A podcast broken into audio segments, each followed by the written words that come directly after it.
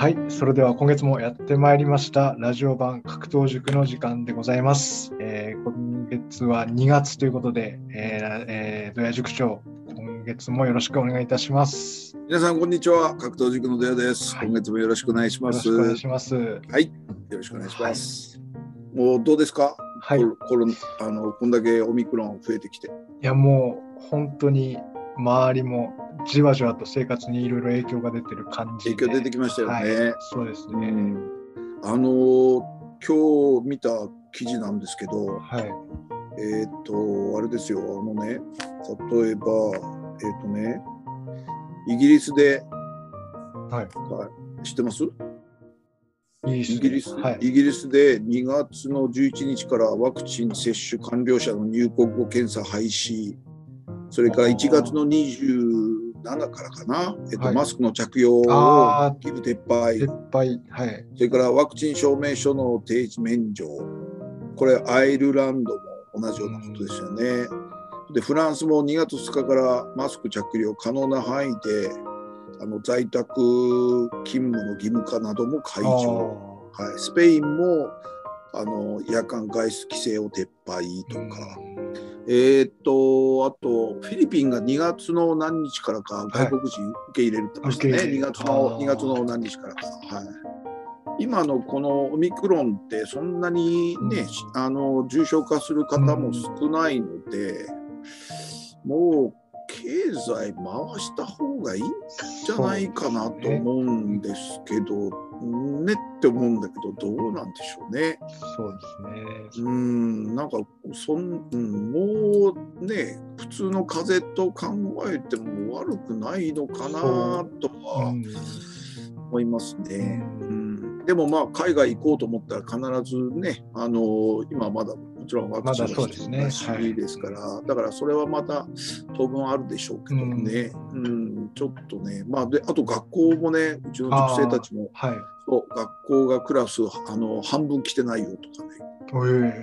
え。うん、半分あのまあなあの濃厚接触なのか、はい。コロナの陽性になってるのかお休みされてるとかそれかあー怖いから休まれてるっていうのもあるしうん。ですよね。うん、いろいろちょっとやっぱりだいぶ、うん、変わってきましたよね。そうですね。そうですね。おそういうことです。はい、えーはい、今月もよろしくお願いいたはい、します。こちらこそよろしくお願いします。では、早速、えー聞いていきたいと思います。はい、まず一つ目なんですけども、はい、えー最近ですね、あの若者の間で、ファイヤーという言葉が、えー流行しているのを聞いたえ？か聞かれたことがあるあれ？かと思うんであれですけども。あれですか？あの FMW のモニターのやつですか？誰も知らないってそれ。だいぶなんか、なんで誰も知らない話になっちゃいましたね。そうですね、ちょっと方向が。はい、はい、あ、すみません、はい。ちゃちゃ入れてごめんなさい。はい、あの、まあ、要は経済的に自立して早期退職を目指すといった意味合いのあの頭文字をあの取った言葉らしいんですけども、はい、あはい、のまあ、そういう資産運用などを考える若者が増えているとのことなんですけども、はい、まあ、そういう、まあ、要は早期リタイアなどを実現するために、土屋塾長はどうすればいいとか、何か考えとかあったりしたら教えていただきたいんですけども。はい、わかりました。あの、はいファイヤーですよね。はいファイナンシャル、もしくはフィナンシャルインデペンデンス。これ経済的自立ですよね。それと、えっ、と、リタイアアーリーですよね。早期退職ってことですね。それの頭文字を取って、まあ、アメリカでも、最近ユ、アメリカの YouTube もよく見てるんですけど、それでも、あと日本でもよくこの言葉は耳にします。若くして十分にお金を貯めて、なるべく早く労働から解放されるというこの考え方ですよね。まあ、夢のような響き。そうですね。はいまあえムクちゃんも憧れるわけですか、ファイヤー。あのこの言葉を聞いてから結構うんうん、ちょっとやっぱり意識してしまうところはありはあます、ね。はい。これねあの逆に質問したいんだけど、はい。ファイヤーするにはいくらぐらいのお金が必要だと考えてます？もし、もし本当にファイヤーしようと思うんだったら、はい。そうですね。どれぐらいの資産とか考えてられますか？あ資産資産的にはうんそうですね。1億円ぐらいあれば、ああ、1億いけ。るんじゃないのかなとは思ってたり1億ってどういうお金だと思ってます、こういうお金？そどういうあの、いや、あとね、質問が悪いから、ごめんね。あのね、例えばね、1億、1億円ってね、考えてみてください。1年間で500万使うとするでしょ、はい、はい。何年で終わりですか？20年でそう終わなんですよ。ってしまいますね。そうなんですよ。はい。だつまりどういうことかっていうと、そのね、そのファイヤーって、まあ、そのとりあえずど自立しました、お金あるから自立します、例えば1億円貯めました、うん、これね、切り崩していく生き方ですよね。持ってる財産を。ね。はい。はい。もちろんね、もちろんそのまんま現金で持ってるわけないから、うん。例えば株だ、それから債券だ、不動産だってこういろいろ入れてるんでしょうけど、でもこれ切り崩していく生き方ですよね。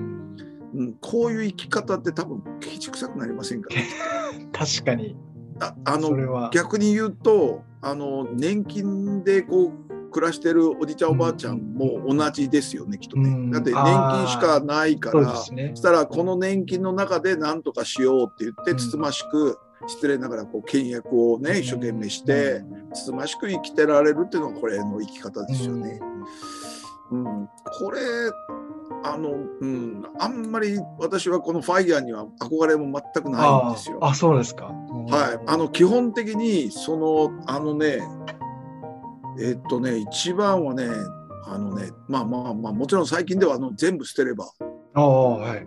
あの本もそうだしやっぱり、えっと、東日本大震災阪神・淡路大震災を経験してあの世に持っていけないもん貯めてもしょうがねえなっていうのがあるんですよ。はい。だからこのねこのまあ何億っていうまあ資産は億はいいでしたけど、何億貯めるよりも、うんまず自分ではどうしたらいいかなって思ったのは、まずねミニマムコスト自分が生きていく上でのミニマムコストを考えて、例えば月々30万かかるとするじゃないですか。はい。30万あればなんとか生きていけるなと思ったらそしたらその30万を永続的に稼げる能力をどうやって身につけるかってした方が、うか。うんいいんじゃないかなと思ったりするんですようん。というのも例えばファイヤーやろうと思ったら億稼がなきゃいけないでしょ？うんうん億稼ぐためには例えばたくさんたまず貯めてそれを投資に回していろいろ増やしていくんだろうけど、うんそれやろうと思ったら多分あの温かい家庭イコールお金持ちってあんまりイコールにならないと思うんですよ。んもうお金のために必死になって働いて家庭を犠牲にしながらっていう風になっちゃうんじゃないかなと思って。うん、それを考えてったらやっぱりミニマムコストをかんまず考えてそれであと例えば家族がいる人たちはその子が例えば大学卒業まで面倒を見るとしていくらかかるかを全部考えて、うん、ででそれを基礎としてそこからまあ、あの種銭を貯めて投資してお金がお金を生むようなシステムを作っていくっていうことでしょうね。はい。うん、あの今のところだと多分長長期考えたらドルコスト平均法みたいなのがうんファイヤーまではいかないけど、はい。この普通のお金を生活費とかまあまあちょっと多いめのお金を作っていくには今のところはドルコスト平均法が簡単で時間はかかるけど10年単位ぐらいで時間かかるけどでもきちんと増えていくわけだし、うん、あとまあ若い人たちにこのアドバイスしてるのは収入の8割で生活して2割を貯めて大きくなったら投資しようねって言ってるんですね。うん、で投資する先はもう投資ってあのファイナンシャルプランナーとかなんかああいうのをちょっといろいろ勉強すると分かると思うんだけどまあ大体投資ったら3つしかないんですよ。株か債券か不動産なので、これをいかに分散して投資していくかっていうことがそれその人その人の多分能力にかかってくると思うんです。あの個人的にはこう長年生きてると例えば不動産株式投資信託 FX 金投資外貨預金、はい。一応全部やりました。あ、全部。はい、全部やりました。で、はい一応今続けてるのがドルコスト平均法と、あと外貨預金かな。外貨預金、はい。はい、それと今言ってないけど、競馬っていうのは、これが続いてるわけですね。こんだけが続いてて、はい。あの投資先としてこの株と債券と不動産と馬って私は馬が入るんですけどそこに馬が入ってくる。そこに馬が入るので、はいこれ私これ多分ね40年やってきてるからもうこの経験からいくとあの下手すると株とか投資信託 FX なんかよりも馬の方が確実だったりすることもあるのでそっちはの方で今こうなんですかね蓄財をしているってない。うのは。ああ、なるほど。はい、まあ自分の年金は馬が出してくれるのかなというような感じは思ってはいるんですよ。だからこのやっぱりこの真面目にこう考えるとするとやっぱりドルコスト平均法というのが今のところは行くのかなう。ん。で、うん、ファイヤーもそうだけどあのやっぱりあの、うん、本気で稼ごうと思ったら、やっぱりサラリーマンやっちゃダメじゃないですか。ああ、それはあります、ね。時給とか決められた給料ではお金持ちってなれませんようんね。うん、だから本気で稼ごうと思ったら専念するしかないんですよ。うんうん。でさっきも言ったように温かい家庭とお金儲けってイコールじゃないですよね。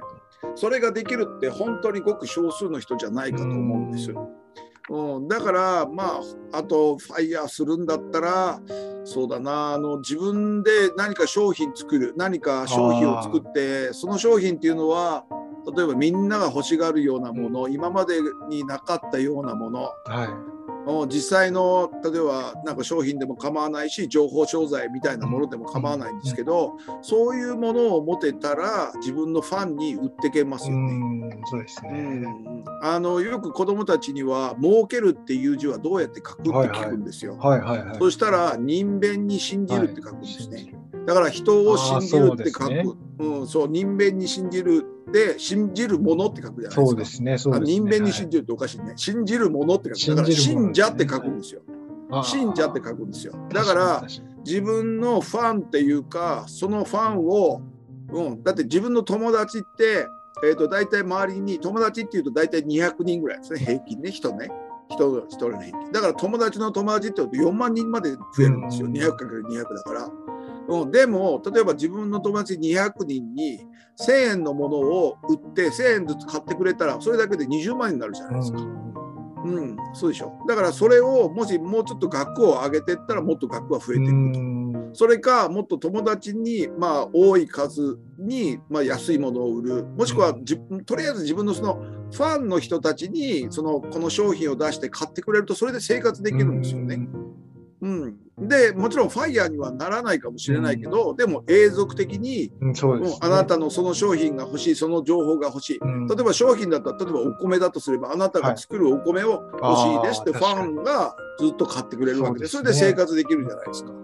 だから何かそういうみんなが欲しがってくる。自分の友達連中が欲しがってくれるような商品を持つということがすごい大事なことじゃないかなと思いますよね。ああ、確かに確かうん、だからであとまあ、うん、むくちゃんファイヤーやろうと思ったら会社辞めなきゃダメだよ。に。そうですね。まずは。うんはいファイヤーしたかったら会社辞めるしかないかなと思うよね。うん、であとまあこれからだけど今今もう日本ってスタグフレーションって加速してると思うんですよ。よ。はいはいはい。さあ中学の時習いましたよね。スタググフレーション、はい。何でしたっけ？経済活動が停滞しているにもかかわらずインフレが進むってやつはいですよね。はいはい。物がどんどん高くなっていくんですよすね。うん、例えばねこういうデータがあるんですあのね主要先進国、えっと OECD の加盟国35カ国。35カ国の中で2020年平均年収世界ランキング。世界ランキング。はい。世界ランキングですさあランキング好きですね はいえっ、ともう1位から言います1位、はい。アメリカです平均年収いくらだと思いますか？800万ぐらいですかね。あーあとねあどれ？693万ですあ、690万。はい。690万、まあ約700万ですよね。はい。2位、アイスランド、おう670万。ほうほうほ3位、ルクセンブルク、う。伏線はい。655万。4位、スイス、はい。648万。こうちょっと下がって次、5位、オランダ、580万。はい。6位、デンマーク、7位、ノルウェー、8位、カナダ、はいはいはい。9位オーストラリア。10位ベルギー540万。おーあれ？なんかあれ？ないな、なんか聞かん、聞いたことない国ばっかりっていうか、いつ自分自分の我々の国がないですよね。はいはい。しょうがない。11位からいきましょうか。11位ドイツ。12位オーストリア。13位アイルランド。14位イギリス。15位スウェーデン。16位フィンランド。15位まで我々の愛する祖国はないないんですけどそうですね。はい。もうしょうがない。ランキング続けますね。16位フィンランド。17位フランス。18位ニュージーランド。19位韓国。あ、477万円です。407万。はい。はい、20位スロベニア。どこそこ？みたいな、みんな思ってらっしゃるでしょう、聞いてる方。どこそこ？みたいな。一応、あの、すみません、20位まで来ました。はい。35カ国中35 20位まで今行ったんですけど、はい。隣お隣の韓国がもう出ました。出ましたね21位イスラエル。22位日本。ついに447万円ですわ。147万。はい。わかりますか？だいぶ、400はい。はい。で、OECD35 国平均559万円です。100万円ぐらい違うんです。下の。はい。日本は100万円ぐらい違うんですよ。はい。これ平均ですからね。ああ。ということは、日本の会社に入って初任給もらおうとしたら、もう300万ちょっと、だから月20万、25万、30万弱、うん、ぐらいしかないんですよ。うん、だから年収でいくと350、60ぐらいになるのかな。まあそんなもんですよね。うん、300万ちょっとぐらい。うん、そう。まあボーナス入るからもうちょっとかな。うん、それぐらいなんですよ。だからつい、あれですよ、知り合い、この前、あの中国の知り合いの方が、そう、日本の優秀な大学卒業のピチピチした若者をうちの会社に、中国の会社に欲しいんだけど、700万ぐらい払えばくれ来てくれるのかな？俺が行くっていう感じ。俺が行くっていう感じでしたよね。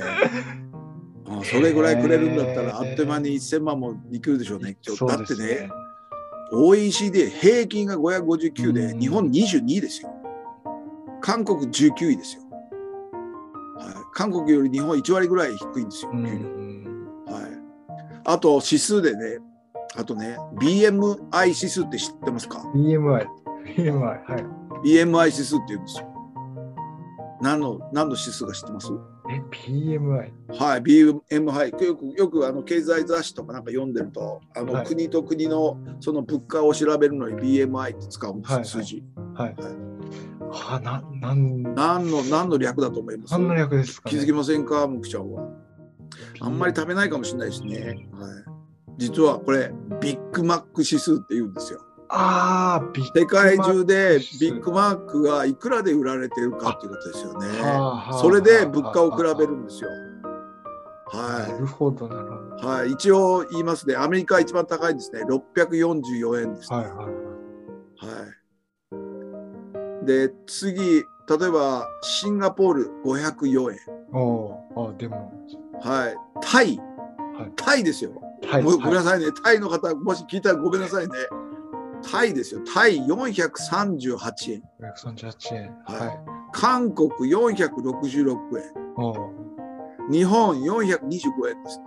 安いです、ね。一番安いんですよ。だって給料もらってないもん。高くしたら買えないし。買えないねそう。だからみんな、だからみんなこの安さでやろうと思ったら時給安いんですよね。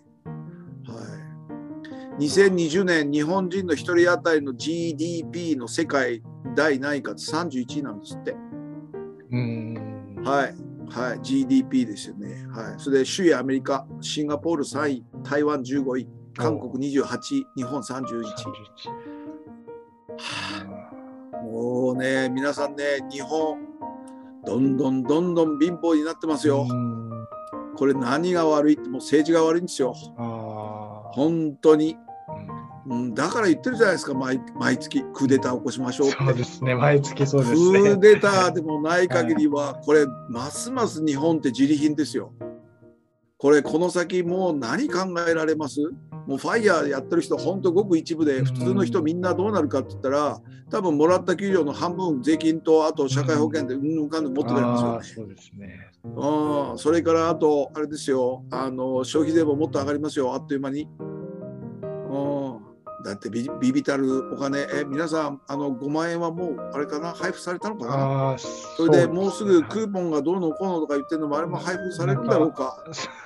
どうなんでしょう、あれも。そうですね。はい、あのね、新しい首相、岸田さんでしたっけ、はい。はい、人の話はよく聞いてくれる人で、聞くだけ首相らしいですから、何にもしねえじゃねえか、あいつと。聞くだけで終わりかよっていう感じですよね。なんかそれぐらいなこと、なんかいろいろ言われてましたけど、はい。この状況で、はい。大丈夫なんですかね、日本。だからこそ今、本当子供たちにはやっぱり働くんだったら2カ国以上で働く。海外でも、うん、日本と海外でも働ける力つけましょうよと。うん、それで、えっと、働く国、稼ぐ国、それあ稼ぐ国が一緒か、それとあと遊ぶ国、住む国、もうそれを考えて、もうあちこちで暮らせるような自分を作っていかなきゃダメだと思いますよ。うん、みっちゃんだってまだまだまだ、今度まだ30代じゃないですか。そうです、ね。そしたら、この10年ぐらいの間には、多分もう1カ国語、2カ国語を身につけて、そしてあのいろんな仕事もできるようにして、うん、でキャッシュポイントをいくつか作って、うん、そう一つだけじゃなくいろんなところからも入れる入るっていうシステムを作って、でそれを元手に投資投資投資ですよね。うん、そうもうすごくなんかそれでこう大きななんか作ってください。そこのジムに私雇ってください。そう でもでも本当子供たちにはそう言ってて日本にいたんじゃ自利品になるだけで、うん、全てがやっぱりしょぼくなってくるから、うん、やっぱり海外見見ないとダメだよということはうるさくうるさく言ってますね今ね。だからファイヤーっていうかお金お金に対しては皆さん本当その学校でもお金って教えられないから、うん、それで親親から教えられない貯金しろしか言われないので、親から投資しろって多分教育受けた人ってほとんどいないと思うんで我々の世代って。うん、まずはだってまあ親が世だった育った世代が貯金しとけばほもういつの間にか増えてあこんなになったよっていう世代だからね。どんどんどんどん右肩上がりの時代に生きてた人たちが親だからだからその経験を我々に話してくれるんだけど親たちの生きてきた世代あの時代と我々が生きていく時代っていうか、うん、あ我々ってごめん俺は入れちゃいけない。俺は入れちゃいけないんだけどその子供たちとかあのムキちゃんたちが生きていく時代っていうのはやっぱりもうこの右肩下がりの時代なので右肩上がりの時代の生き方を右肩下がりの人たちに押し付けちゃダメなんだよ。うんうん、そうあの将来はいい会社に入って将来はそこであのなんだっけあとあのもらったことないあのなんだっけあの退職金退職金をもらってそのお金でローンを全部返して残ったもので余生を送っていくんだよなんていう。まあいまだにそんなことを親、ね、子供に言ってる人たちはいないかもしれないけど昔はそれでいけたんだけど、でもこれからの時代っていうのはやっぱりうん、例えば家を持つこと自体も一回考えなきゃダメだよねっていう時代だし、本当に家を持ち家を持ったまあお金がある人はいくらでも持てばいいんだけど、ギリギリで何十年かのローン立てようって人はさあちょっと考えた方がいいよと、うん、うん、これから何十年もその地で本当に住んでいけるんですかと。うん、だってあと10年あと2050年には、えっと、都道府県半分に減るって言われてるんですよ。うん、市町村が半分に減るって多分、えーと、とあの具体名出しちゃったらごめん。なさい島根県とかその辺が県なくなるかもしれない、秋田県もなくなるかもしれないなん。でかって人口が少なくなるので、そしたら県をや維持できないからしたら隣の県と一緒にやっておこうとかだんだんだんだん変わってきますよね。で、市町村もどんどんどんどん小さくなっていかざるを得ないので、それは合併合併合併になっていくだろうし、そんな中でさあどうやって生きていきますかっていうことだから先を見据えて本当に我々は、うん、これから世の中はどうなっていくんだろう。多分20年30年ったらもう大きく変わっちゃうから、うん。せいぜい5年ぐらい先10年って分かんないと思うのね、はい。うん、3年ぐらいだったらなんとなく分かる5年になるともうだいぶ霧にかかってくると思うね。うん、であの、うん、10年先行ったらもう、うんそうやね夜道の街灯みたいな、まあ、もう真っ暗で、ほとんど光がついてないっていう感じだよね。ね。見えないって感じだよね。うん、だからここ3年ぐらいもしくは5年ぐらいそこをしっかりとこれから先それこそ2030年2050年どうなっていくんだろうってことをちゃんと考えて生きていかなきゃいけねえんじゃないの？って思ったりするんですよ。この前あのちょっとあのあっち系のやつを読んでたら、はい。あの木村明則さんっていらっしゃるあ、木村、はい、あの、はい。あのあの奇跡のリン奇ゴの。跡のリンゴの、はい。はい。あの木村さんってあのすいませんね皆さんあの UFO に乗ったっていうの知ってますよねお話。はい、はい、はい。で UFO に乗った時に木村さんがあの見た地球カレンダーっていうのがあおってーはい。最後が何年か何年までしかなかったよっていうのを木村さんはなかなかおっしゃらなかったっていうんだけど、うんそれをなんかある人が聞いたって言ってそれは何年だよってことを教えてくれたんですよ。はい。何年だと思います？もう木村さんが見た UFO の中にあった地球カレンダーというのがあって、はいはいはえもうこれしかないの？って言ったら、うん、ここで終わりって宇宙人に言われたって言って、えーなん。かそんなことを言ってたらしいんですけどその最後の年何年で終わりになってるか。い。はい。ご存知ですか？年？年までは知りませんか？年までは。なん、なんとね2032年だったらしいですよ。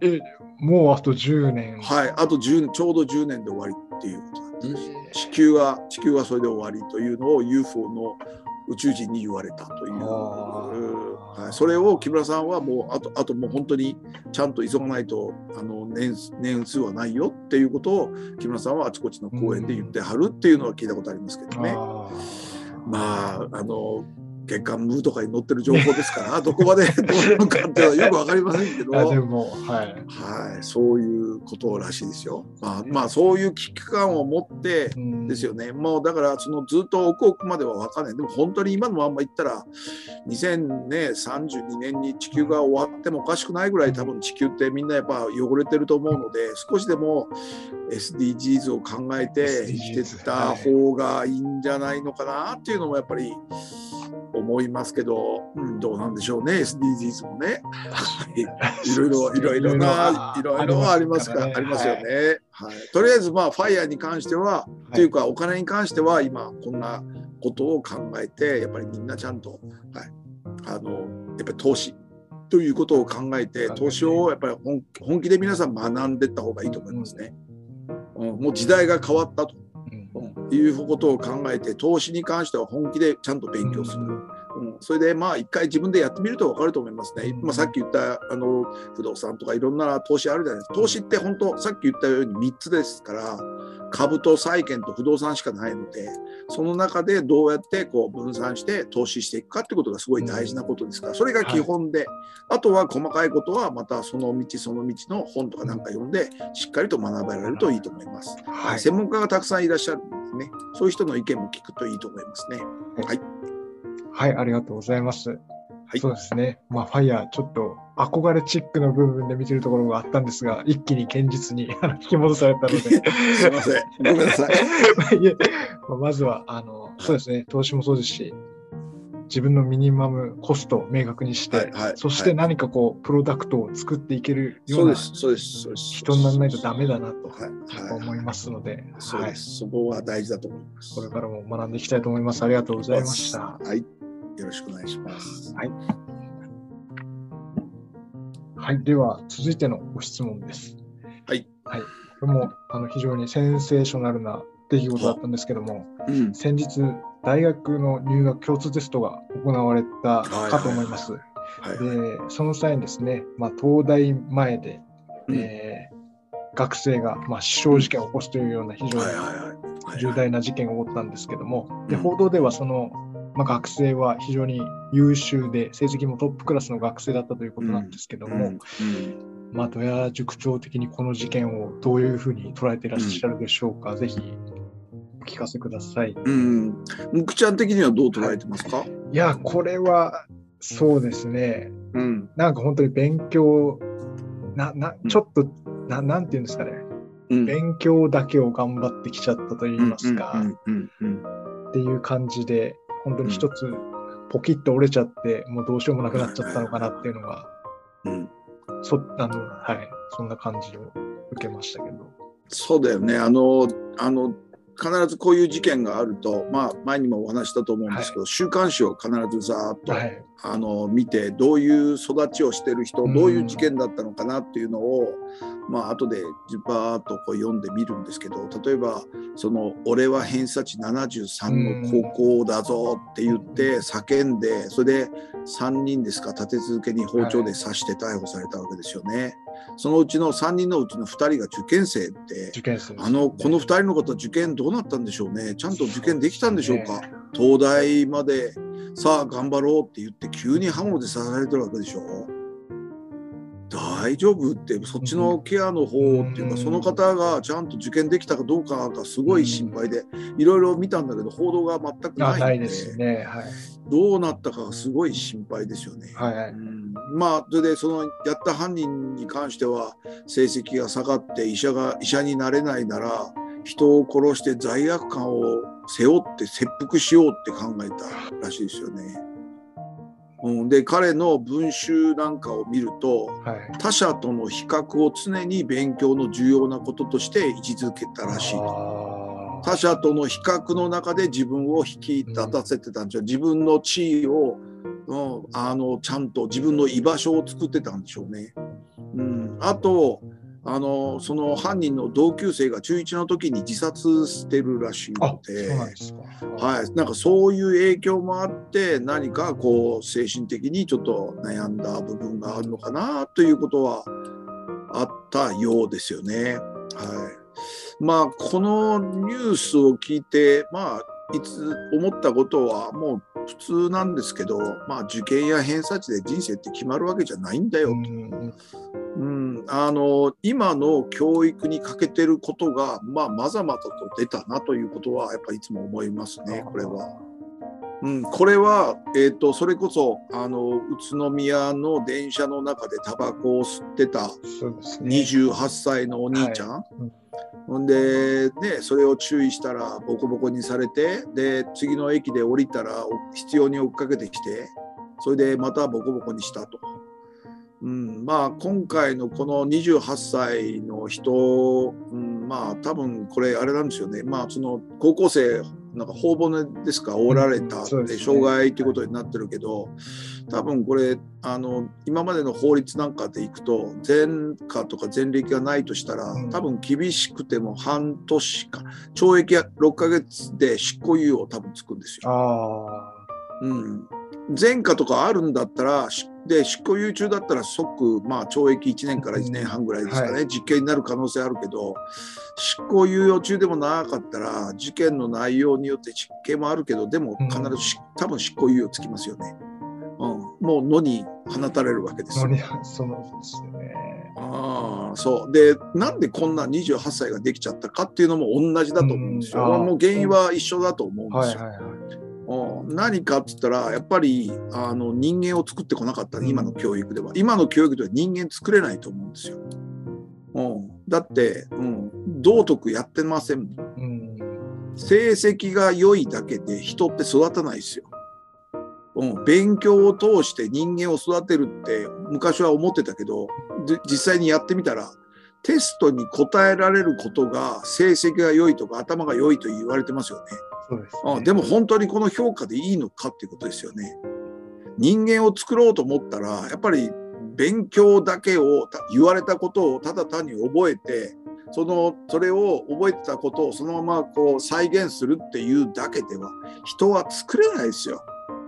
うん、根本から変えていかなきゃいけないことだと思うんですよ教育を。これからの日本人をちゃんとしようと思ったらもう今のような教育を続けちゃ絶対ダメだと思う。うん。うん、でも政治家やんないですよ。なぜだと思います？今のね人口の中で15歳未満の子供って11%しかいないんですよ。うん、でねで人口の32%が65歳以上の老人なんですよ。ということは政治家は教育をやるよりも年金とか健康保険の改革やった方が票になるんですよ。そしたら子どもの教育ったら今のまんまやりますよねきっとね。ほっときますよね。あとは枝葉を変えますよね。うん、でみんなに「いや教育やってますよ」って言いながらこの前のようにあの1,000人先生を増やしましたって言って っていう話したでしょ？あんなのとかね。そうあと各学校一人一人にあのタブレットを配りました。いやつば配っただけじゃ使えねえだろうっていうとこですよね。うん、だって、まあ、この前もお話したと思いますが、うん、うちの塾生でそうタブレット配られてるんですよ。それでこのコロナからって自宅からさあオンライン授業しようねって言ってこれ公立のあるある中学校ですけどさあ9時からみんな9時からつなげてね9時からつなげてみんなの顔見て出席を取ってはい手元にあるプリントそれ40分でやってねまた45分になったらまたつなげてねさあ切るよって一回切るんですよそこで。それでそれで40分45分経ってからつなげて終わったかいってはいできたらそれはまたあさって学校来る時に持ってきてまたプリント提出してねっていうという状況ですよ。本当にそうですね。うん、あのメールをあの印刷して人に渡すみたいなもんですよ。相当ひどいですよね、本当に。はい、もうね、世の中がこういう状況なら、もうね、学校には俺は期待できないと思ってるんです。うん、なんでかって言ったら象だから。象を動かそうと思ったらやっぱり象がガーッと動いていったら一気に変わるんだけど象って動かないんですよ、今の状況じゃ。政治が教育を変えてくれることを待ってたら多分あと100年はかかると思うんですよ。うん、だから自分で考えて行動するしかないと思うんです。自分の子どもの教育を本当に親御さんしっかり考えて学校任せにしないことだと思います。本当に子どもの未来を考えて教育しているところを探していってください。うん、そう親ガチャって言われない親ガチャ失敗って言われないように、親こそしっかりと学んでいくしかないと思うんですよ。教育に大切なことは何かっていうと次の時代の流れを見抜き自分の将来を決めそれに必要な実力を身につけ生きる場所を見つけることそしてその場所でいかに生きるのかいかにこの命を使うのかそれを明確にしていくことそのために体力を鍛えて体力を鍛錬して人間力を収容してそして能力を錬磨するだから親がまずしなきゃいけないことはこれからの時代を見抜くことですよ。うん、これからの時代はどんな風になっていくのか人に語れるぐらい学んでください。そしてこれからの時代を生きる子どもたちはどんな社会を生きていくか想像してその必要それに必要な技術を身につけてあげることですよね。きっとコンピューターはもっともっと使えるようにならなきゃいけないだろうし VR なんかが各家庭に入ってきて各個人がコンピューターを使って発信できる時代ですよね。でも今の教育はどんなですか？一定の年齢に達した子どもたちを一箇所に集めて読み書き計算を教え教えてスマホは使うなパソコンはパソコンルームで個性豊かにと言いながら管理管理管理じゃないですか。うん、列から外れた子の尻を叩いてみんなと一緒にはい一緒に育っていくわけでしょ。うん、読み書きそろばんができて指定された場所に毎日規則正しく通ってリーダーの指示に従い言われた通り作業を進むってこれどこですか工場の中じゃないですか、うん、そうですね、うん、工場の中の人を育てる時代じゃないでしょもう、うん、そんなきちんとした大人を育てるための教育やっててどうするんですか、これからのこんなそんな時代の教育を受けた子どもたちがこれからやってくる激変の時代を生きていけると思いますか、うん、非日常が当たり前の社会ですよ。大丈夫ですか？そんな子を育てて。ただ単に勉強ができるっていうだけで、うん、今の学校を生かしといて大丈夫なんでしょうか？皆さん、クワを手に持って一気の時代だ。クーデターだって言いたいぐらいなんですよ。うん、大丈夫なのかなってすごい心配になるんですよね。うん。むくちゃんは自分の子供どうしようと思ってます、はい、いや、本当にさっき土屋さんが本当におっしゃったように、本当にこれから、まあ、ただですね、自分でさえ、あのやばい今の時代っていうか、これからやどんどんやばくなるっていうか、普通にしてたらダメだなっていうのは思うんで、はい、やっぱりその、まあ、時代の流れを見抜きじゃないですけど、うん、ちゃんとそななん本当に本当さっき言ったことを本当できるようにしていけるっていうのは、ねうん、まず、はい、まず本当子供は分かんないので親がちゃんと分かって、うん、それでどういう時代になるからこういうことをやっとくのがいいよっていうことを、まあ、子どもたちに与えてそれをまあ子どもやるやらないはもちろん子どものあの選択にはなるんだろうけどでもちゃんとしたその道は示してあげるっていうの、最低限の道は示してあげて、そうあと自分があとはそれを考えて好きなことをやっていけるだけの力をつけていきなさいっていうことですよね。でもそれを今の学校教育見てたらいやーこそんあのだって我々っていうか 我々って言ったらごめんね私の時代の授業と変わってませんからねほぼ。うん、だって例えば学校行って社会に出たら英語やり直さなきゃいけないんですよ。うん。したら学校で英語何のため？って言ったらそれしたらそれはテストのためじゃないですか。うん、例えばみんな大学行こうと思ったらその日本のテストのためじゃないですか。で日本のテストの、ね、テストはスピーキングいらないんですよ。ライティングちょっとなんですよ。うんうん、で、リーディングとリスニングと、あと、えっ、ー、と、あとライティングちょっとなんですよ。スピーキングなしですよ。例えばね、考えてみてください、皆さん。外国人が日本に来ました。うん、私、話すの下手です。私、リーディングは大丈夫です。リスニング大丈夫です。ライティングちょっとできます。よく喋れません。お前変だろ、その勉強って。思いませんそれ。普通に考えたらね、普通に考えてもおかしいです。それを大真面目にやってるんですよ。例えば、3年やったら言葉ってある程度話せるようになると思うんですよ。ちゃんとしたやり方でやれば。それを日本ではやってないんですよ。無駄だと思いませんそしたら学校不登校になってそれこそオンラインであのオンラインでフィリピンとかあと他のがあの他の国の先生とつないでで生で英語を教えてもらえば英語ってすぐあっという間にうまくなりますよ。うん、そしたら日本の英語の先生いらないくなっちゃいますよね。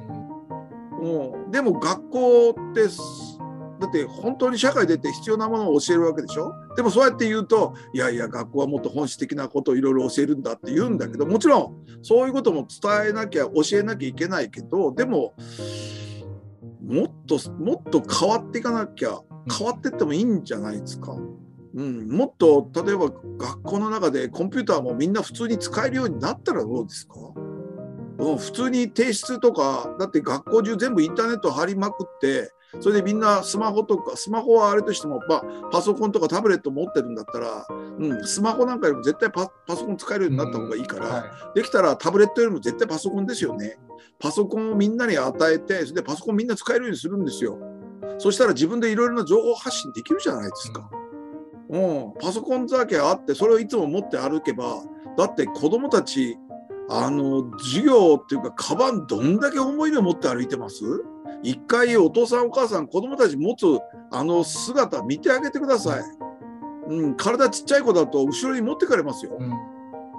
うん、それぐらい重いですよ。なんでタブレットあるんだったらタブレットにしないんですか？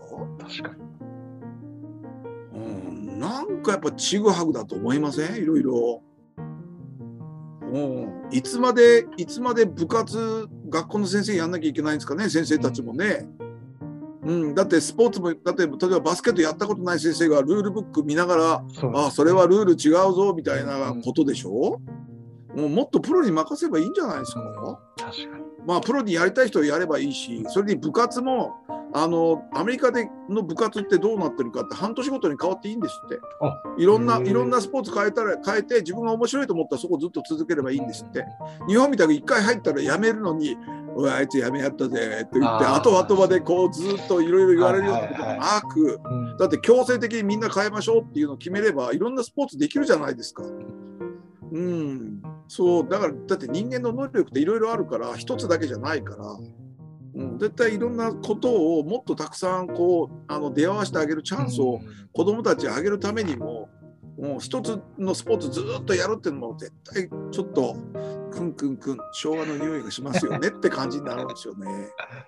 確かうんに。それはありかもしれない。やっぱりこうやって考えていったら、はい。皆さん桑を持ってもうお代官様のところに行ってお代官様年貢と一緒に教育も変えてくださいって言うしかないんじゃないかなと思うんですよ。一気ですよね一気。がね本当本当にねやっぱり教育の文句言わせたらちょっとずっと長くなっちゃうんだけど、うん、だって本当に子供たちのこと考えてないと思うの。うん、もしもし自分に子供がいてもちろん子供いないんですけど子供にいてあのその子がさあ学校って言った時にはやっぱ本当選びますよね。うん。うん、それでもちろんもちろん中高一貫でもちゃんと自分であここだったらっていうとこだったらそういう自分が今まで言ったようなコンピューターを使ったりとかもっとこう先進的な時代に乗ったこの勉強してくれるようなとこだったら入れるけどもしそれがダメだったらおあの海外行った方があ海外の大学とか学校に行った方がいいんじゃないかって思いますよね。うん、今、まあ、日本でもいろいろあのいいインターナショナルスクールとかだいぶ出てきたんで、はい。うん、だからそういうところにも行けるような子が、をこれからは育てていかなきゃいけないと思うしそれからもうあの今度4月からはもう本当道徳教育っていうのを必ずうちは1時間入れてそれをあの1週間で1時間だけだけど必ず塾のあ授業の中で1時間入れていこうというのはもう絶対入れようと思ってるんですよ。勉強だけできても大した人間にはなれないのうで、ん。うん、本当に人として大事なことをこうやって1時間熱く子どもたちに語ってやっぱり、うん、あの子どもたちにもそういう道徳的な教育をちゃんとしてあげないと、ちゃんとした人間になかなかなれななれないのかなと、うん、そういうふうに思うのでちょっとやっぱりあの日本の教育に欠けてるのはこの道徳教育じゃないかなっていうふうに。自分では今感じてます。あうん、だからこの道徳教育さえできてたらこんあのそのだって医療って特に医者お医者さんなんてうん。人実じゃないですか。本当に相手のことを考えてやっぱりやってあげなきゃいけない仕事なのにただ単に成績がいいだけこうやって勉ー強できる、それこそテスト、うん、そうだなテスト回答マシン見たくなっちゃったらどうしようもないと思うんですよ。だってそれでこのこの犯罪を犯しちゃった子はこれから先どう挽回できるかですよね。うん、もう人を刺したことはこれはもう本当どうしようもないんだけどこれはちゃんと罪を償わなきゃいけないんだけどこの後どうやってこれから自分の人生を立て直して、うん、もうこんだけだって頭のまあ俗に言うそのテストはできる子だから、うん、だからその能力を生かしてそれこそ人のた世のため人のためにちゃんと生きていけれるようななんかそういうその少年院でそういうちゃんとした再教育をしてあげられるようにならないと、うん、やっぱりあのちょっとこの先心配になりますよね。もう何にも、うん、できない子には育てちゃダメですよねやっぱりね。ただ単にテストはいいっていうだけじゃなくて本当に人の気持ちが分かるとか、うん、やっぱり自分の人生をちゃんと考えられるとか。もう本当にこれから先大事なことをちゃんと伝えてあげられるようにやっぱりしていかなきゃいけないなっていうのはやっぱりこのこういう事件を見てやっぱり思いますねやっぱりしみじみと。うんはい今の教育に欠けてることはここだろうと、はい。はい、そう思います。はい。ありがとうございました。まさしく、本当に道徳という部分が駆け落ちてしまったがために起きてしまったような事件だと思いますし、ますます増え、こういうのが増えていくのかなとも思うので、まあ、悲しいですけど、まあ、そこをやはり、あの、まずは親もどんどんちゃんと考えていかないとダメだ学ばないとね、はい学ばないとダメだね、学んでほしいと思いますよね。ぜひ、これを聞いていらっしゃる方は、そういったことも考えていただければいいかなと、うんはい、思っております。はぜひぜい、ひ。ありがとうございます。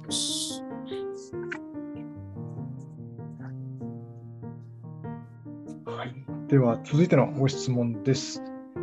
えーこれもまた先日のお話なんですけども、えートンガという国でですね、えーこれまた100年に一度とも言われる巨大な噴火が発生しました。で日千本千年に一度っていう話ああります1000年に一度、あ、うん相当な規模だったっていうところですよね。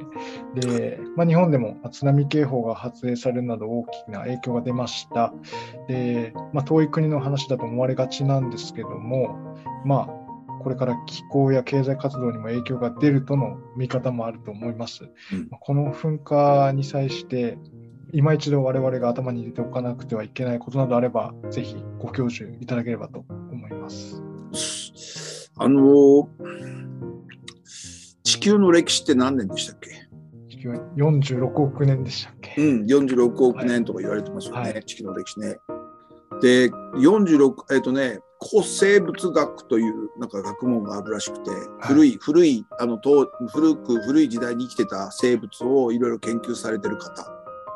その方の本を読んで、へえと思ったのが、えっ、と、さて問題です。地球は46億年の間で、まあ地球はっていうかね、あの人類はですね、はいはい、何度何度大量絶滅の危機を迎えたでしょうか何度？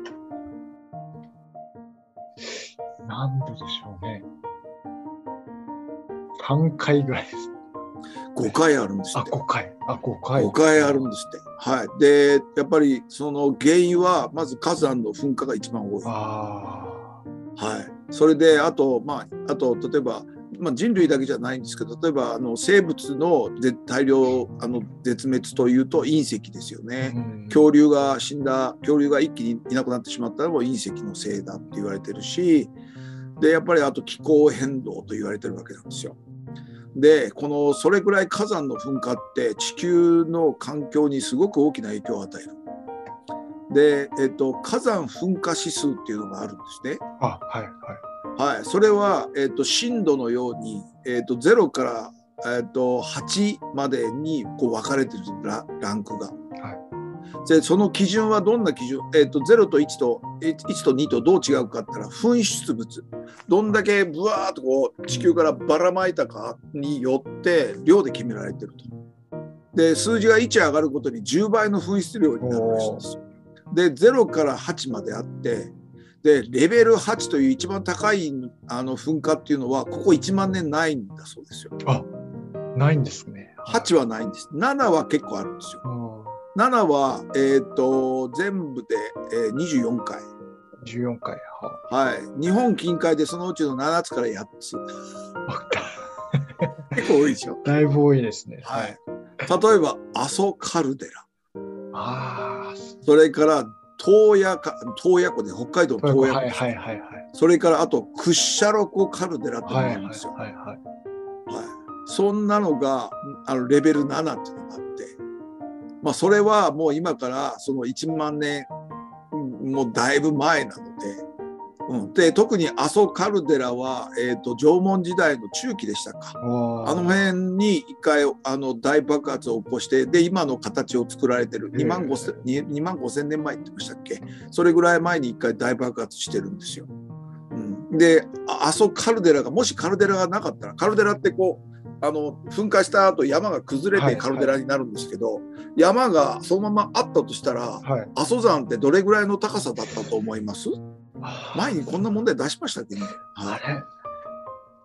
あのね、もし、はい。あの、それは家庭の話なんだけど、カルデラになってなかったら、多分阿蘇山って7000メートルから8000メートル級の山になってたんですって。それが潰れちゃったので今ああいう状況になってるって言ってました。だから噴火大噴火を起こさなかったら阿蘇にあそこに大 7,000m から8,000メーター級の山がドーンとあって。そう。あの多分世界中からあのあの阿蘇を登りに阿蘇を制覇しにって言ってね世界世界八大登山とか言って阿蘇って最後にエベレストの次は阿蘇だなんか言ってみんな阿蘇に登りに来てたかもしれませんよね。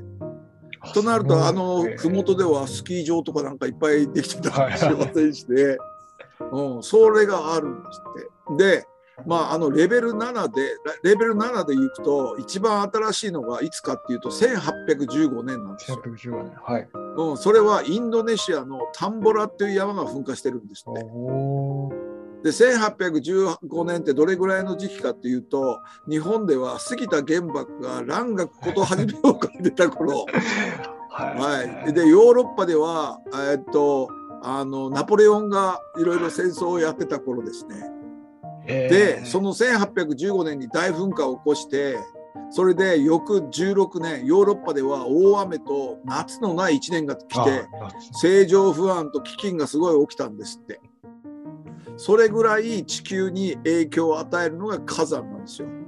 でこのタンボラっていうのがすごくてどんだけすごいかっていうとびっくりするのがもともとタンボラって4,000メートルの山だったんですって、はい、それが噴火したらなんと2850までちっちゃくなったと。ああそう1キロ1500吹っ飛んだと。ええ。で吹っ飛んで、ちょ吹っ飛んで直径6キロ。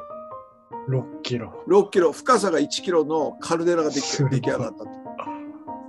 はい、そういう山なんですよ。であの今回のあのトンガの噴火ですよね。それはだいたい多分5から6の間ぐらいだろうっていうんですよ。はいはい。はい、で5ってどれぐらい6ってどれぐらいかっていうと5は実は 5, 5のレベルは1707年の富士山の噴火ぐらいだろおう5は。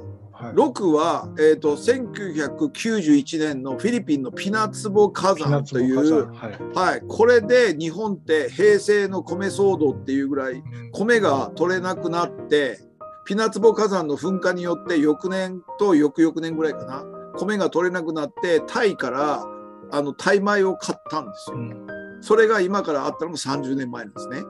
それが、えーと、噴火指数で6っていう噴火だったんです。うん、で、えーと、今回は5か6の間ぐらいだろうっていうんです。うん、5か6の間ぐらい。で6になると多分世界的に影響を与えるんだけど、はい、でもこれまだちょっとどれぐらいの量が回って地球に、ま、あのぐるっと回るかによってやっぱり影響は変わると。それとあとあの一説には日本にはそんなに影響ないんじゃないかっていう話もあるんです。はいはい、なんでかっていうとあの起きたのがあのピナツボは北半球で起きたんですよ、はいフィリピンの北半球。でも今回トンガって南半球なんですね。だから南半球に大きな影響があって北半球にはそんなに影響ないんじゃなかろうかっていうのは分かりません。なるほどなるほど。うん、そういう今いろいろなちょっとあのニュースが出ててまだやっぱ調査待ちですよ。調査待ち。はい。調査待ち。うん、そう。でもあんな大きい噴火起きるんですよ。お あれが起きたのが1月の15日ですわ。1月15日。はい。1月22日、日向灘起きてマグニチュード6.6の地震があったんですよ。はいはい、最大震度5強ですね。はい、今回の地震っていうのは東海東南海の起こす、まあ、東南あの南海地震なんですけど南海を地震を起こす地震とは違うという地震でって言われてるんですね。あのこうえっと、本当だったらこのここにこうあのえっと何でしたっけ？あのプレートがこう中に沈み込んで、はい、こうボーンと地震が起きるんだけどここで起きたんじゃなくてこのこのあの沈み込むこの縦の中で起きた地震だと言われてるんですよ。この滑り込む あのちょっと喋り喋ってるんじゃ 分かんないんだけど滑り込む地震じゃなくて滑り込む地盤の中で起きた地震だって言われてるので、はい、地盤の中で起きた地震だって言われてるのであの直接は多分被害はないあの関係ないだろうとは言われてるんだけど分かんないですよね。うんあの周りこの日本の周りがあちこちこうボッコンボッコン噴火したりとか、それこそ、えー、と福徳岡の場でねとんでもない地震の噴火が起きたりとかしてるじゃないですか。ちょっと早くなってるんじゃないんですか？ちょっと。どうなんですかね。東海道なんか一応2035年プラマイ5年って言われてるけどもしかしたら2030年プラマイ5年って考えて、もう2000今22年でしょ、あと数年したら起きるよっていうふうに思っとかないと、うん、ちょっと大変になるのかなと。あのこれ本当にこれが、えーと、みんなのっていうか国の予想の通りマグニチュード9なんていう最大限のやつが来ちゃったら国民3分の1は被災者ですからね。もう国の今までのこの動きがガラッと変わると思うんですよ。よね、もう全部復興復興っていうことになってまあそれで、まあ、皆さんの仕事も変わるだろうし生きていく場所も変わるだろうしとんでもなくないことが起きるということは予想されてるわけだからこれこれだけ例えば聞いてる方でも多分聞いてるだけの方ってすごい多いと思うんですよ。うんうん、もうここでねあの怒っときますけど皆さん防災用品備蓄用品ちゃんと備蓄とかしましょうよ、うんうん、マジで。うん、あの今度東海東南海まあこれ近いうちにもし来たらまだコロナも収まってないし、うん、避難所にもなかなか行けないじゃないですか。そしたら備蓄を自分のとこでしとかないと、うん、なかなか自分のところに回ってこないってことも考えられますよ。うん、あのネットの中で、えーとね、防災情報をしっかりやられてるっていうチャンネル見つけたんです。あのね皆さんこれぜひ YouTube で見てください。備える TV っていうところです。備える TV。備える TV で調べると出てきます。あのここを運営されている高荷さんという方がすごいよく勉強されていて。うんもう最後はあれですよ。あのパンデミックになってゾンビの世の中になった時どうやって生き残るかって話までされてますからね、えー、バイオハザードの世界の中でどうやって どうやって生き残るかって話までしてて聞いてたら結構面白いんですよ。昔あのサバイバルっていう漫画があったんですけど、はい、まさにその漫画を地でいくような、えー、そのいろんなお話をされててそう、うん、あのそういうゾンビの中で生きるにはあのえっとあれ武器まで持たなきゃいけないって武器も載せお話までいろいろされててうわすげえ細かと思ったりとかあとそのサイトの中でやっぱり役立つ情報がたくさんありますし例えばガスコンロはこういうふうにしましょう水はこうやってしましょうとかトイレはこうしましょうって本当に役立つ知識があこの方本当よく分かってるなと自分がやっぱり2回もあの震災経験してるので、経験したあの避難所の中ではこれすごい役立つよねっていうお話をすごいされてるので、ぜひこの備える TV って見てください。あちょっとこれはチェックしたいなはい、ぜひぜひこれチェックしてください。はい、いろんな商品も、あの、えっ、と、いろいろ自分で試したりとかされてるので、すごく分かりやすいですね。はい。それで、この、えっ、と、高木さんもあの紹介されてたんですが、えっ、とね、地震ハザードカルテっていうサイトがあるんですよ。地震ハザードカルテ。これは、えっ、ー、とね、地図が出てきますから、そこに、えっ、ー、とね、あの自分のまず住所を入れるんです。うん、住所を入れて、えーと、そこで検索かなんかすると、はい、今自分が住んでいる場所にどれぐらいの大きな地震が起きてどれぐらいの被害が起きるってどんな地盤にあなたは住んでますよっていうことが一発で分かります。これはぜひね自分の住んでる住所をそのえっと、地震ハザードカルテっていうサイトでぜひ見てください。はい、そしたらああっという間に自分の状況がすぐ分かります。状況が自分の住んでいるところが分かります。はい、はい、であとあのやっぱりこのえっと、備えるテレテレビの中でもおっしゃってましたけど備蓄はこうした方がいい。それからいつも持ち歩くものはこんなものがいい。それからいつも家に置いとくものはこんなものがいい。全部紹介されてるので、うん、あの絶対このテレビは見て今のうちから備えておくべきですね。もう2020年になったんで去年あれだけ用意せ用意せって言って用意してない方はもう本当あの地震が起こる確率がだいぶ高まったと考えて、うん、ぜひこれあの本気で用意されることを、うん、うん、切に願いますね。まあ地震来たら何とでもなるよって思ってる方は何にもしないだろうけど、うん、ちょっとやっぱりいろんな状況が変わってきてるので、簡単に避難所に行けなかったりとか。うん、ある状況もあるし、まあ、いやもちろん皆さんの住んでられるところによってもいろいろ違うしですけどね、うん、でもちょっとやっぱりあの本気で備蓄っていうこととそれから防災っていうことはもうこれもう来年から学校の授業に入れてもいいと思うぐらいななんですよマジで。もうみんながやっぱりこの防災と備蓄に関してはしっかりと考えるっていうことをやっとくもう時期に来てるんじゃないかなと思いますよね。もちろんねあのこのコロナだけじゃなくってこれから世の中っていろいろやっぱり大変になってくるじゃないですか。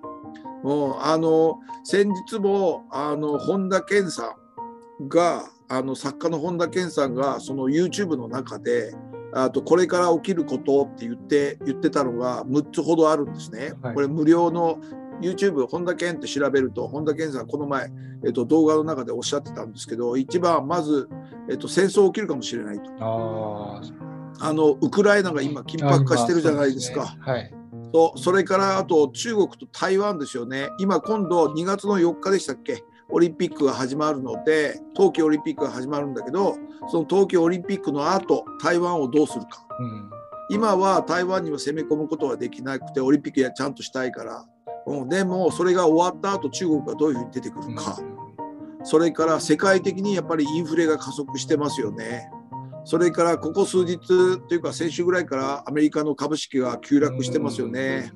ビットコインも一時の一時600万ぐらいあったら今300万近くまで減ってますからね半分ぐらいになってますよね。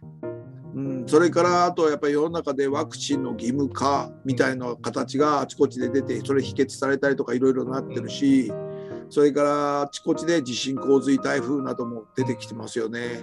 うん、対策としてこれは本田健さんおっしゃってたけど今の自分の仕事とかビジネスモデルをチェックしもう一回どうちゃんとやっていけるのかチェックしてくださいっていうこととそれから今自分の持っている資産をどうするかっていうことですよね。うん、それからあと無形資産とおっしゃってたけどやっぱり人間関係ですよね。人間関係をいかに厚くちゃんと作っておくかということですよ。やっぱり最終的には人間関係ですよね。ああいつだったら助けてあげようって言ったらすぐ行けるじゃないですか、そこまで。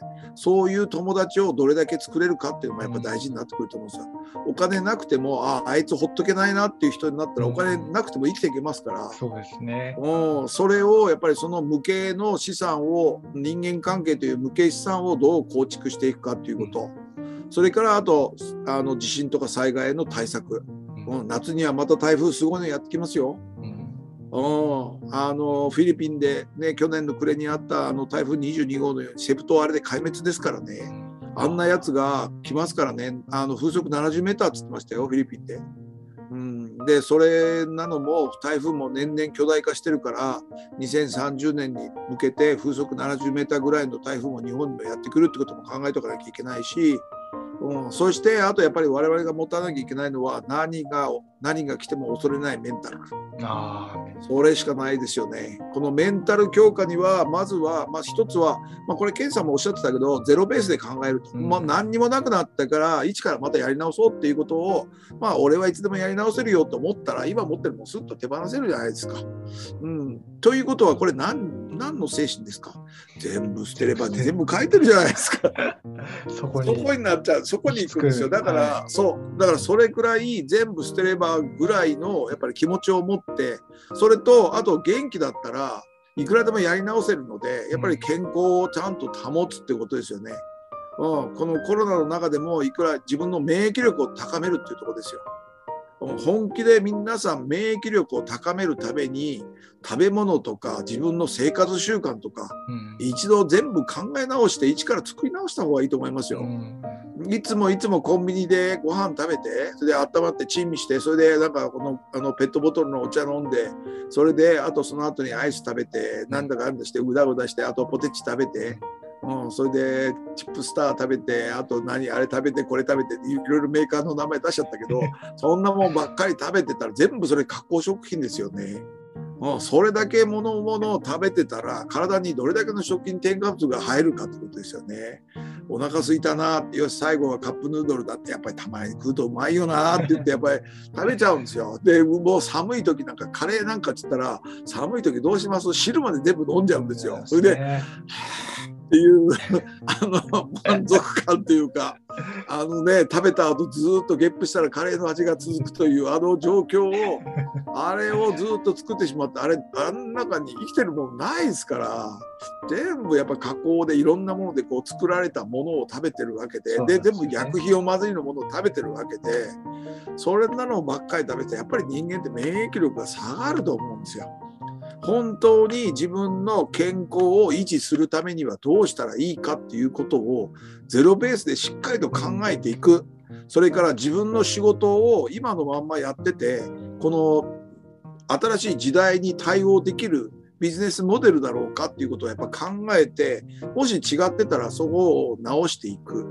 それから今持ってる資産、資産、このまま持ってて大丈夫なのか、ちゃんと一回チェックした方がいいですよね。不動産も、例えば親から受け継いだ不動産があるんだけど、あれもうそのまま持ってるよって、そのそれどうするんですかっていうこともやっぱり考えたりとかしなきゃいけないし、うん、それとともにやっぱり今ある自分の周りの人間関係をちゃんと太い人はちゃんと太くする、いらないものは全部捨てるっていうことですよね。うんあの自分のそのスマホの中の、えーと、そのあと連絡先1年間連絡してない人全部消したんですよ。はい、そしたら本当少なくなったんですよ。うん、だからって困るかって言ったら一切困んないですね。うん、あのどうしても連絡したい人はいろいろ探して連絡してくれますよね。メールとか。うん、うちだったら格闘軸で調べれば出てくるしそれでで連絡メールで連絡してくるから。ついこの前も10年ぶりぐらいでそううちの息子が今度大学受験でって言って「ああ懐かしいですね。お元気ですか?」って言って「ああ土屋さんまだ塾やってるよね」って言って「はいはいはい。はい」って言ってうちの息子がねって言ってその受験の相談に乗ったこともあったりとか。だからその人たちも電話番号知らなかったけど。フェイスブックでもつながってもなかったし、あとインスタでも LINE もつながってなかったんだけど、あのネットのホームページの中をたどって、そこで来てくれる、連絡、連絡してくれたりとか、そういうのがやっぱりあるの、あるんだけど、だから本当に必要な人は、やっぱりそうやって探してくれますよね。今だってこれだけ SNS がいっぱいはあの流行ってるわけなので、あの浸透してるから、なんかやればつながりますよね、だからね。うん、だから本当その大事な人を大事にしていくっていうことですよね。それをきちっと考えていくっていうことと、もう一度言うけど、やっぱり災害対策と備蓄。うん、それから防犯防、防犯というか、もう災害ですよね、防犯よりもね。まあ、防犯もしなきゃいけないのかな、だいぶ。なんかね、しょうもない事件がいろいろね、起きたりとか、うん、しますよね。うんなんかあのなんかネットなんか見てるとあの犯罪を起こす人これだけ世の中にはカメラがあるってこと分かんないんですかね。確かにうん、ちょんばれだと思うって自分絶対分かるだろうって思わないんだろうか。うんまあ、そういうところも多分教育なんですよね。うん、分かってないんでしょうねきっとね。それかもうあと自暴自棄になってるからですよね。もうそれこそ無敵の人たち、無敵の人たち増えましたよね。ね本当に増えてますよね、今。はい、だから、本当、まあ、また話戻っちゃうけど、やっぱ道徳から子どもたちはちゃんとしていかなきゃいけないし、我々大人もやっぱり本当に見見本となるような生き方をしていかなきゃいけない。じゃないのかなっていうのがやっぱりしみじみ思うとこですね。はい、はい、だからまあとりあえずこれとりあえずトンガに関してはあれから第2回第3回の噴火はまだないんですよ。うん、ただ地震はたくさん、えーと、昨日もかなマグニチュード6ぐらいの地震があの近くにも起きたりしてるので、うん、確実に活発にはなってるのでうん、で噴火って数ヶ月続いてからボーンと起きることもあるので、一発で終わりってことないのでもしかしたら今度が本気で本気で噴火するかもしれないし何とも噴火してみないと分かんないっていうのが現代のこの最新の火山学の現状らしいので、うん、だからもうとりあえず気をつけてやっぱり、うん、防災防犯、うん災害対策備蓄その辺を考えながらちゃんと生きていってほしいなと思うのが今回のこの、うん噴火で思うことですね。はい、はい、ありがとうございます。えーぜひ皆様の遠い国の話だと思わず、本当にいつ何が起こってもおかしくない、えーうんここ日本でございますので、ぜひ、あの、備蓄というか、あの、備えだけはしておいていただければなと。そう。こん今回の津波もそうですよね。ああそうですね。のあれ衝撃波で津撃波波が起きるなんて、うんあの気象庁が初めてって言ってうん。本当にあんなの聞いたことないし、もう衝撃波で津波起きるんだと思って、あの夜気づいたら津波警報出てて、そうです、えどこで地震？と思って地震調べたらないのって全然。あれなんでこれ？と思ったらトンガで噴火え？なんで噴火でえ？噴火でなんかあの山かなんか崩れて津波が起きたの？と思ったら衝撃波って言ですよね。であとトンガにね今自衛隊が今行っていろいろ活動してくれてるけど、うんまあトンガの皆さんね少しでもまだあのだって15メーターの津波だから。15メートルあれが、うん、あれが行っちゃったら、ね、南三陸に来た津波と同じぐらいの高さでしょ、確か。そしたら、やっぱり同じような被害が起こってて、今まだ被害の数がまだよく分かってないっていうのがあるけど、うん、あれ、本当、火山の噴後どうなるかを、どうなってるかをじっくり見といた方がいいと思いますよね。だって、うん、10年ぐらいで富士山噴火来ますよ、きっと。まあ、どんだけの噴火になるかわかんないけど火山灰が降ってきた時にあこういう状況になるんだなっていうことはやっぱり今から予行演習で知っとくべきだと思いますよ。うん、あの関東の近くの方はあのあれですよね噴火して逃げなきゃいけなくなった場合に車使えなくなるし電車使えなくなるんですよ。うんしたらどうするかって言ったら噴火噴煙がこうなんとかあの、えっと火山灰が舞ってる中を行かなきゃいけないからかあの桜島の近くの方がどうされてるかっていうのを聞くのと、うん、それからあとあのあのあれですよね防弾マスクっていうあかー。なんですか防煙マスクっていうのかな？はい。マスクですよ。あの目目も確実にあの火山灰ってガラスなのであれ目に入ったりするとダメだから必ずあの水中メガネみたいなやつかですよね普通のあのメガネじゃ絶対ダメなのであの水中メガネかあと完全にあの自衛隊のようにあのああ。完全に顔をかぶはいれるようなやつを持っとかないと入ってきちゃいますよね。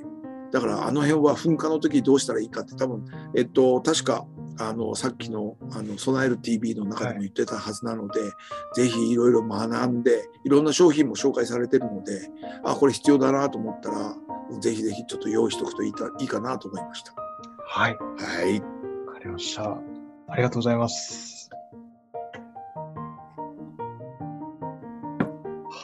ということで、えー今月も最後の質問になりますが、えー今月のおすすめの一冊をぜひ教えてください。お願いします。えーっと今月はですねあのチキリンさんでご存知ですか？あ、チキンさん。はい。はい、あの社会派ブロガーの方で、まあ、今世の中で起きるよいろんなことに対していろいろこうかあの書かれてるんですけどその中で、えーと「自分の意見で生きていこう」っていう本があるんですね。あの副題として正解のない問題に答えを出せる4つのステップという本なんですけど自分の頭で考えてで自分だけの人生を歩んでいこうっていう趣旨の本なんです。うでそれの例えば自分の頭で考える時も正解のない問題が結構多い世の中が多くなってきているのでさあそれに対して自分はどう考えていこうか。そしたらこういう時にはどう考えたらいいのか？っていうそのあの示唆をしてくれる本だと思います。でこの本は、えー、とあのシリーズもので、うん。えー、と自分の頭で考えよう。自分の時間を取り戻そう。マーケット感覚を身につけよう。それから未来の働き方を考えよう。そしてこの5冊目で自分の意見で生きていこう。っていうこのシリーズになってるね。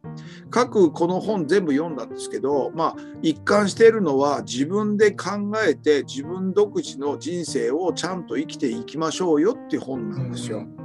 でそれのところの考え方をこうこの本の中でずっといろいろこうあの解説してくれているのでなかなかちきりんさんって今 Voicy とかあととかいろいろやってはるのかな、はい。うん、そこでもやっぱり社会に対してのいろいろな意見ですよね。ちょっと独自の変わった意見を、うん、ああいう意見ってどうやって考えたら出るのだろうかというのはこの本たちを読むとあの自分もそういう考え方ができるように独自の考え方自分なりの考え方ができるようになるんじゃないかなと思ってちょっとおすすめしました、はい、今月は。はい、はい、チキリンさんの本って読んだことありますか？あのそうですね。あの自分の頭で考えようっていうのは。うわあよく読まれました。はい、あそうですね。あそうですか。はい、まあこれ最新刊のやつなのでちょっとまた、はい、は。い、面白いかも面白いかなと思いますのでまたよかったらどうぞ。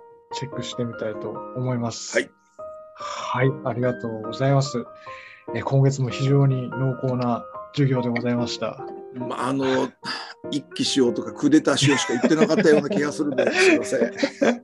ごめんなさい。でも本当に、はい、はい、本当そのぐらいこう世の中をこう考えないとダメな時期なのかなとは思います、ね、そうそうですよね。あのやっぱりコロナが終わってですよ。ね、もう多分あの、えーと、コロナって広まるのに3週間、拡大するのに3週間、それで収束するのに2週間ぐらい、だから約5、6週間で大体こうピークって大体収まるようなのですね。で今回日本の場合は1月の初めからこう増えてきたので、はい、それを考えると2月の末もしくは3月の初めぐらいでなんとか落ち着くんじゃないかなと。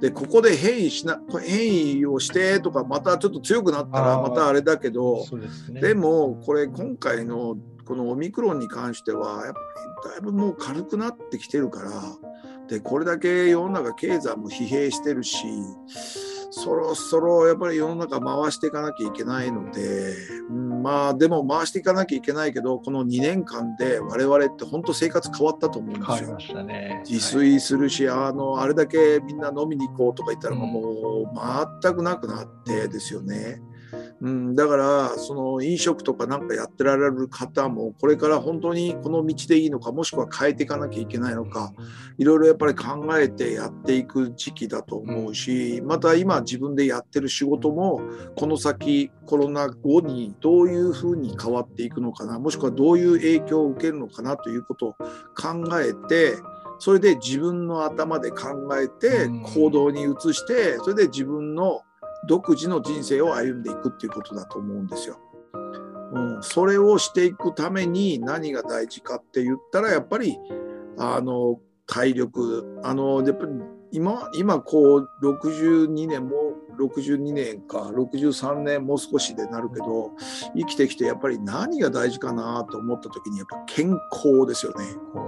健康だと何でもできる健康があれば何でもできるみたいな。うんかってなるけど 本当にそんな感じですよね。健康さえあれば何とでもやり直しも効くし、うん、それとあとやっぱ大事なのは時間なので時間。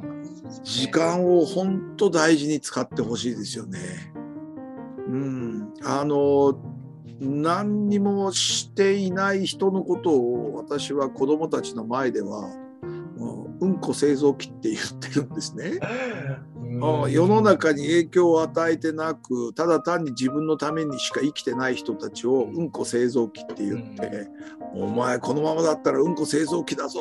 こんなうんこ製造機にはなるなよ。という言い方でこう子供たちには言ってるんですけど本当に何にもしていないと、うん、あのこの2年間ですごい差がついたと思うんですよ。この2年間家にこもって必死になって自分を磨いてた人はむっちゃピカピカになって今いると思うんだけど2年間本当にただ単に家でこもってた人はただ単にこうクモの巣が張ってきている状況になってきてると思うんですよね。それでその間に自分の新しい技術を身につけたりとかだってネットがあるわけだから本気でやろうと思ったら新しいことを身につけてた身につけれる時間があったはずですよね。その時間をいかに使ってたかということがこれから出てくると思うんですよ。はいうん、今はあの本当にこう活動しようと思ってた人にとっては今こう膝を曲げた状態だと思うんですよ。それは膝を曲げた状態でそのコロナが明けたらどうするかってジャンプできるんですよね。そうですうね。ん、でもただ単に立ってた人はジャンプもできないんですよ。その場で飛ぼうと思って何が飛べないんですよ。だからいかに自分をこうしゃがんで筋肉がプルプルプルプルしてるぐらいまで自分を鍛えてた人は高くまで飛べると思うんです、うん、でも、えー、とありがたいことに今が人生で残りの人生の最初の日ですから今あやっべえ今2年間ゆっくりしちゃったよっていう人は今からでもいいから本当に未来のことをまず学んで何が必要なんだろうんう考えてどういうふうに変わっていくんだろうそれを自分の頭で考えて自分の意見を持って行動していくっていうことが大事だと思うんですよ。うん、周りの、うん、周りの意見に任せたらこうあの日本ってもうタイタニックだと思った方がいいですよね。いやータイタニックじゃないな泥船かもしれませんよ泥船ね。泥船かもしれませんよね。だって、うん、せ今の政治家見てたら、もうなんかあの見てた利権と政治的パフォーマンスしか目につかないんですよ。本当に日本人のことを、本当に日本の未来のことを考えて動いてる人たちがどれだけいるのかなと。うんいるにしてもやっぱ伝わってこないですよね。ということは伝え方が下手くそなんですよね。うん、だから一気だ一気だって騒いでるんですよ。もうそうでもしないと変わんないですよこの国。あそれがすごく悔しい。したらお前がやれよってことは、わあ、絶対俺じ俺一人とか数人じゃ俺あの自分の残りの人生かけたって変わんないと思う。うん。ドラスティックに急にガッと変えていかないともう間に合わないと思う。だって少子化だって今から変えようと思ったって20年かかるんだよ。子供が生まれて二十歳になるまでそねはいうん、それをだって今やろうってしてるやってる人いないじゃないですか少なくなりますよっていうだけで、うん、この前のあれですねあの、うんあのえっと、総裁選の時でもあの西日本大震災俺がこんだけあの地震地震のことわーって喋っててああれと同じ問題提起してたの高市早苗さんだけでしたよね。あうん本当にあれあれ起きるから考え考えてやっていかなきゃいけませんよっていうことを高市早苗さんだけが言ってた。うん後の政治家はそんなこと何も言ってなかった。うん。ああ意識がないのかな？それともまあまあそんなに重要だと思って考えてないのかな？というのはちょっと思ったりしてたんだけど。まあまあまあとりあえず一気起こさないと思うので とりあえずとりあえずまた1ヶ月間ちょっとしっかりとそうね。正しく恐れてやっぱりあの春にはみんな普通に動けるあマスクも外してはい。動けることを祈りつつ、はい。うんまた1ヶ月間頑張って免疫力を高める生活をしながら生きていきましょうってはい思います。ありがとうございます。ありがとうございます。